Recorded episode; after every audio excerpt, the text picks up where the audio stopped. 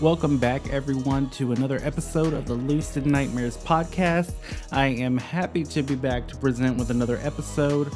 We are going to be diving into probably one of the most controversial cases when it comes to paranormal activity the Amityville Horror House and everything that entailed with that case, everything that involved Ed and Lorraine Warren and the DeFeo family, even the Lutz family that moved in after the murders happened to the DeFeo family. So, and as you should know, this has spawned off many books as well as movies and sequels and reboots, um, retellings of the story, and it has what was one of the big cases to rock the U.S. during this time. We're gonna dive into that, and we're gonna see exactly what happened here, and again, we'll also determine at the end whether or not some people feel this case is legit, other people feel that things were not quite what they seemed because there were some issues with the Lutz family and their stories, as well as inconsistencies with the, uh, Ronald DeFeo Jr.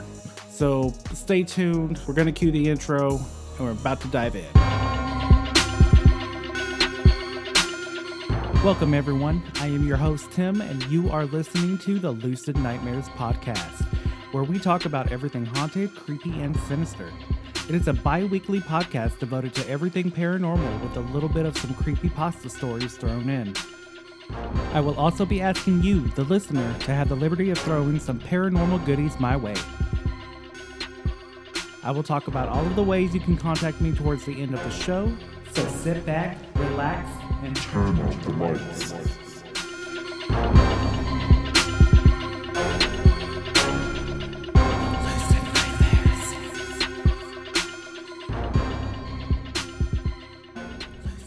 So now let's start at the beginning. So the history of the Amityville house itself starts in 1924 when John and Catherine Moynihan built their dream home on 112 Ocean Avenue and lived happily for many years until they sold it to the DeFeo family in 1965. Now, this is where the story starts to get a little crazy.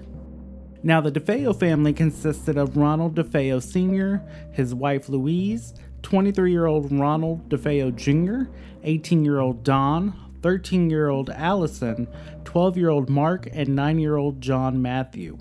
Now, we're going to be focusing on Ronald DeFeo Jr. He was a very troubled young man, could not hold down a job, constant fighting with his own father, and he was also bullied as a child for being overweight. Some may have contributed some of these factors to him committing the crimes that he did. However, others speculate that this was part of the issue, not all of it.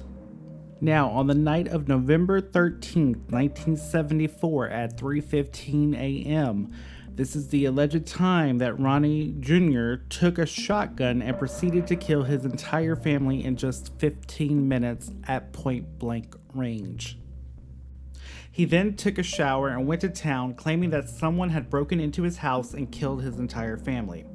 His story didn't take long to fall apart, and soon he confessed to being the sole perpetrator to the authorities.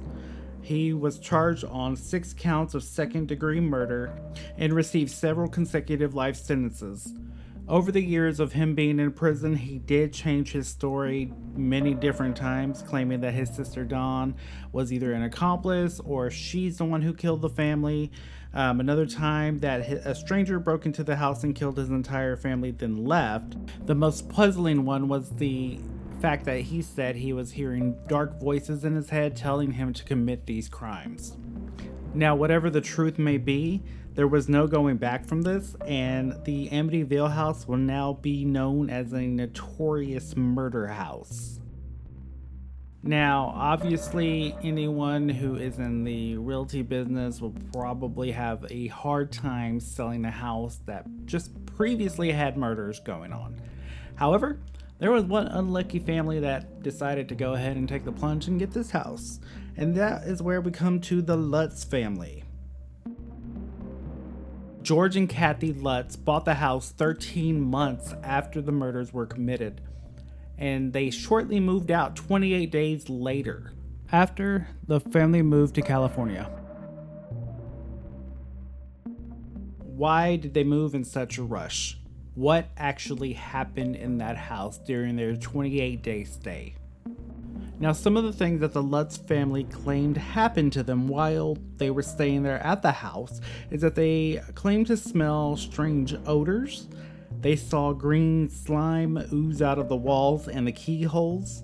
They experienced cold spots in certain areas, the garage door opening and closing, an invisible spirit knocking a knife down in the kitchen. George and the son Daniel claimed that there was a pig like creature with red eyes seen in the window. George witnessed Kathy and both of his sons, Daniel and Christopher, levitating as well. Now, here are some interesting facts about the Lutz family. Apparently, it is alleged that George had a history of dabbling in the occult, and he was said to wake up at 3:15 every morning, which was the supposed time that Ron Jr. had carried out the murders. The Lutz family had also a bunch of legal and financial issues. It prompted skeptics to believe that they could have concocted some kind of plan in order to sell the story to the public and profit off of that. Their former lawyer, William Weber, who fell out with them because of money, said that they concocted these plans over many bottles of wine. Now, the Lutz family did take a lie detector test to prove their innocence, and they did pass. Things did seem pretty serious once famed paranormal investigators Ed and Lorraine Warren got involved. You may know Ed and Lorraine Warren from some of the movies depicted about them in The Conjuring, Annabelle, and I believe The Nun was one of them as well. One of the nights at the family's house, a seance was being held by both Ed and Lorraine Warren, along with a film crew, a journalist, and a few of their photographers. At one point in time, Lorraine Warren is quoted that she could not go into Ronnie DeFeo's bedroom because she felt there was too much evil and too much oppression. She was also quoted that she was picking up on Ronnie's vibes, and at a certain point on the stairs on the second floor landing, she was getting a headache. Now, one of the cameramen actually experienced a few things as well. He was quoted that while walking up the stairs, he could see mirrors in his mind and a bedroom, and he could tell that that was the Ronnie DeFeo's bedroom. However, he never walked in. So, him being able to know that kind of made him feel uneasy about the situation. And same cameraman also felt a heaviness in his chest that caused him to double over, and he was quoted that he just felt a heaviness and something that he had never felt before. He had heart palpitations as well. Also, during the seance, a couple of the other sidekicks that were there were saying they were feeling an oppressive feeling. Some of the people were screaming and running out of the room. Some people were getting sick, others feeling chills. Some of them were quoted saying that it was up on the second floor, that it's moving around, and nobody knew exactly what it was that they were talking about, but just that the spirits were moving. Both Ed and Lorraine Warren said that when they were driving home from the house that night, they felt something had followed them and that their car almost went off the road. Lorraine Warren was quoted back in 2019, shortly before she passed, that of all the cases that she's done, she said that the Amityville case was one that was as close to hell as she would ever want to get. Now, up until his death on March 12, 2021, Ronnie DeFeo Jr. still insisted that he was innocent from the crimes that he committed.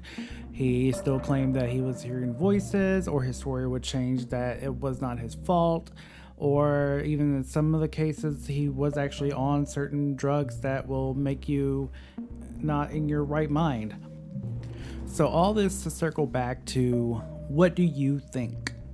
Based off some of the evidence, and there's plenty more research out there that kind of investigates more into the Lutz family, the DeFeo family, and Ed and Lorraine Warren it's what do you think? Do you feel that the Lutz family embellished a lot of their stories for a profit since they were in financial trouble? Or do you think that the Lutz family actually were they were telling the truth? That is completely up to you, the listener, and I want you to feel free to comment, email, send me any information you want, any extra things that I may have left out. Um, but feel free to contact me and you know feel free to look up everything else so but i do want to thank you all for joining me on this podcast today and i hope you had a wonderful time with this story and look forward to next week and hope you guys have a great day